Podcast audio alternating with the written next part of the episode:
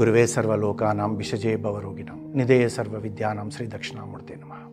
ఒక కొత్తగా పెళ్ళైన జంట వాళ్ళు ఏం నిర్ణయించుకుంటారంటే మనకు వివాహమైంది జీవితంలో మనకు సంతానం అవుతుంది లౌకికమైన ఆనందాలు మనం పొందుతాము కానీ అంతిమంగా మనము చేరుకోవాల్సింది పరమేశ్వరుణ్ణి. అంటే ఎప్పుడో అరవై సంవత్సరాలకు మనం ఆ చేసే పని అది ఇప్పటి నుంచే మొదలు పెడితే బాగుంటుంది కదా అని చెప్పి భర్త భార్యతో అనేటప్పటికీ భార్య కూడా చాలా సంతోషపడుతుంది. చెప్పండి మనం ఏం చేద్దామంటే మనం ఒక పని చేద్దాము. కాశీకి వెళ్ళిపోదాం. కాశీలో ఏదో ఒక జీవనోపాధి మన నాకు దొరకకపోదు. ఆ వచ్చిన దాంట్లో మనం కొద్దిగా తింటూ వచ్చే యాత్రికులకు కడుపు నిండా అన్నం పెడదాం. ఓ ఇద్దరికో నలుగురికో ఈ విధంగా చేస్తూ పోదాం మనము. ఆ ఈశ్వరుణ్ణి సేవించిన వాళ్ళమైతాము. మానవ రూపంలో ఉన్న ఈశ్వరుణ్ణి సేవించిన వాళ్ళమైతాం. కాశీ విశ్వనాథుడిని ఒక్కడనే కాదు గంగా స్నానం ఒకటే కాదని చెప్పి వాళ్ళు అనుకొని కాశీకి చేరిపోతారు. అయితే ఆ చిన్నప్పటి నుంచి కూడా వీళ్ళకి భక్తిభావం ఉండడము తర్వాత వారికి ఒక అమ్మాయి పుడుతుంది. ఆ అమ్మాయికి కూడా తల్లిదండ్రులను చూసి ఆ కాశీలో ఉండే ప్రభావం ఏందో ఈశ్వరుడు అంటే గొప్పగా ఎంత గొప్ప భక్తి అంటే అనుక్షణం ఈశ్వర నామ స్మరణనే చేస్తుంటుంది. అయితే వీళ్ళు ప్రతిరోజు కూడా వచ్చినంత మటుకు వాళ్ళ దగ్గరికి ఓ నలుగురికి పది మందికి కావాల్సినంత వాళ్ళకి వీలున్నంత మట్టుగా కాశీయాత్రకు వచ్చిన వాళ్ళకి అన్నదానం చేస్తూ వాళ్ళ కడుపు నిండా పెట్టేవాళ్ళు. కానీ వీళ్ళ దగ్గర సంపద మిగిలి లేదు వాళ్ళకు వచ్చింది వంద రూపాయలు వస్తే యాభై రూపాయలు వాళ్ళ కొరకు యాభై రూపాయలు వాళ్ళ కొరకు అని పెట్టుకున్నారు. కానీ ఏ రోజు కూడా యాభై రూపాయలు మనము రేపటి కొరకు జాగ్రత్త పెట్టుకుందాం మన కొరకు అన్న ఆలోచన లేకుండా ఉన్నారు కనుక మామూలుగా అంటే ఎదుగు బొదుగు లేని జీవితం లాగానే ఉంటుంది. అంతేకాకుండా ఏం చేశారంటే కాశీలో ఒక నీటి తొట్టి కట్టించారు. ఒక ట్యాంక్ లాంటిది కట్టించి దానికి ట్యాప్స్ పెట్టి ఎవరు వచ్చినా కానీ దాహం తీర్చుకోవడానికి పక్కనేమో ఓపెన్ ట్యాంక్ లాంటిది పెట్టి గోవులు నీళ్ళు తాగడానికి ఇలా ఏర్పాట్లన్నీ చేసి పెట్టారు. అయితే ఈ విధంగా ఉంటున్న వాళ్ళకు తల్లిదండ్రులు కాలం చెందారు. ఈ అమ్మాయి ఉంది. ఈ అమ్మాయి కూడా అదే పని చేస్తుంది తల్లిదండ్రులు చేస్తున్నట్టుగా. అయితే అమ్మాయి ఉద్యోగం లేక కొన్ని అప్పులు చేయవలసి వచ్చింది. ఈ అప్పులు చేయడం వల్ల ఏమవుతుందో అంటే తనకు ఆ దానం చేస్తుంది కానీ అప్పుల వల్ల బాధ ఎక్కువైపోయింది. అయితే ఒక రోజు ఏం చేసిందంటే తాను ఏం చేయాలి ఏం చేయాలని చెప్పి అక్కడ ఊర్లో ఉన్న ఒక గొప్ప డబ్బు గల వ్యక్తి అంటే ఈ వడ్డీలకు ఇచ్చే అతని దగ్గరికి వెళ్ళి తనకు చెప్పిందనమాట నాకు ఇంత డబ్బు అవసరం ఉంది ఐదు లక్షల రూపాయలు. నేను ఇలా అప్పులు చేసి దానం చేశాను అని అంటే ఇతను అంటాడు సరే నేను తాకట్టు పెట్టుకుంటాను.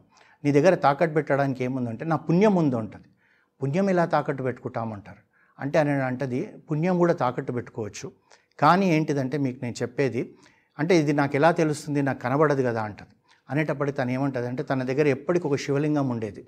తన సంచిలాగా ఇలా పెట్టుకొని ఎప్పుడు ఆ చేయి పెట్టుకొని శివ శివ శివ శివ అని జపం చేసేది. ఆ శివలింగం అతనికి ఇచ్చి ఇది ఇక్కడి నుంచి నేను గంగలో వేస్తాను. వేసిన తర్వాత ఏ రోజైతే ఇది పైకి తేలుతుందో ఆ రోజు నా పుణ్యం అంతా కూడా నీకు చెందుతుందని తెలుస్తుంది అంటాడు. ఇతనికి కొద్దిగా అర్థం కాదు కానీ ఆ సమయంలో ఎందుకో ఏమో ఈశ్వరేచ్ఛ అనుకుంటా అతను ఆ డబ్బు ఆమెకి ఇస్తాడు. ఇచ్చేటప్పటికి ఆయన ముందరనే ఆ శివలింగం వాళ్ళ ఇంటి పక్కనే గంగా పోతుంటుంది కనుక ఆ వడ్డీ వ్యాపారి ఇంటి దగ్గర వెనుకనే ఆ గంగలో వేసేస్తుంది. వేసేసి తను వెళ్ళిపోతుంది. ఎందుకో ఒక రెండు గంటలు అయినాక ఇతనికి స్పృహలోకి వచ్చినట్టుగా వచ్చి అరే రే రే రే నేను తప్పు చేశానా? ఏంటిది? అనవసరంగా ఐదు లక్షలు ఇచ్చాను. ఈ పుణ్యం రావడం ఏంది గంగల లింగం వేయడం ఏంది నదిలో పడ్డ రాయి పైకి తేలుతుందా? మూర్ఖుణ్ణి కాదా నేనని చెప్పి చాలా బాధపడుతుంటాడు. బాధపడుతూ అతను ఏం చేస్తుంటాడంటే ప్రతిరోజు కూడా ఉదయం లేస్తూనే అక్కడ గంగా దిక్కు చూస్తాడు ఏమైనా తేలిందా? అని చెప్పేసి. రోజుకో పదిసార్లు చూడడం మొదలుపెట్టాడు. ఈ విధంగా ఉన్న ఒక్కొక్క రోజులకు తనకేమనిపించిందంటే ఏ మోసపోయాను నేను ఆ స్త్రీ నన్ను మోసం చేసింది ఆమెను డబ్బులు అడగాలనుకుంటాడు.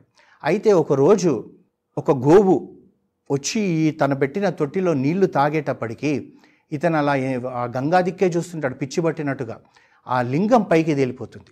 పైకి తేలేటప్పటికి అప్పుడు ఆశ్చర్యపోయి పరిగెత్తుకుంటూ పోయి ఆ గంగలో దిగి ఆ లింగాన్ని పట్టుకుంటాడు. పట్టుకొని వచ్చి ఆ యొక్క దాన చేస్తున్న ఆ అమ్మాయి ఇంటికి వెళ్ళి అమ్మ నువ్వు చెప్పినట్టుగానే లింగం తేలింది. అంటే ఇది నదిలో పడ్డ రాయి పైకి తేలడం అనేది వింత కానీ నీ యొక్క పుణ్యం వల్లనే ఇది తేలింది కనుక తల్లి నీకు ఇంకా నేను కొద్దిగా డబ్బులు ఇస్తాను. నువ్వు అన్నదానాన్ని మాత్రం ఆపకు అని చెప్పి అతను ఆ- విధంగా ఆ పుణ్యాన్ని స్వీకరించి ఇంకా కొద్దిగా డబ్బు ఆ ఆ అమ్మాయికి ఇచ్చి అన్నదానం చేస్తూ పోయాడు. అందుగురించి మనం కూడా అంటే కాశీలోనే వెళ్ళి చేయాలా అండి అనేది ఒక ప్రశ్న వస్తుంది. కాశీలోనే కాదు మన ఇంటి దగ్గర ఓ యాచకుడు వచ్చాడు అనుకోండి వాడి కడుపు నుండా నారాయణ స్వరూపం అని చెప్పి అతనికి రోజుకొక్కరికి ఎక్కువ మంది కాకపోయినా పర్వాలేదు ఎందుకంటే అందరికీ ఆ శక్తి ఉండదు కనుక మనం రోజుకొక్కరికైనా సరే ఆ విధంగా మనం దానం చేస్తూ పోతే తప్పనిసరిగా ఈశ్వరుడు మనని కరుణిస్తాడని చెప్పేసి ఆ కాశీ విశ్వనాథుడి కథ మనకు నేర్పిస్తుంది. హరిహోం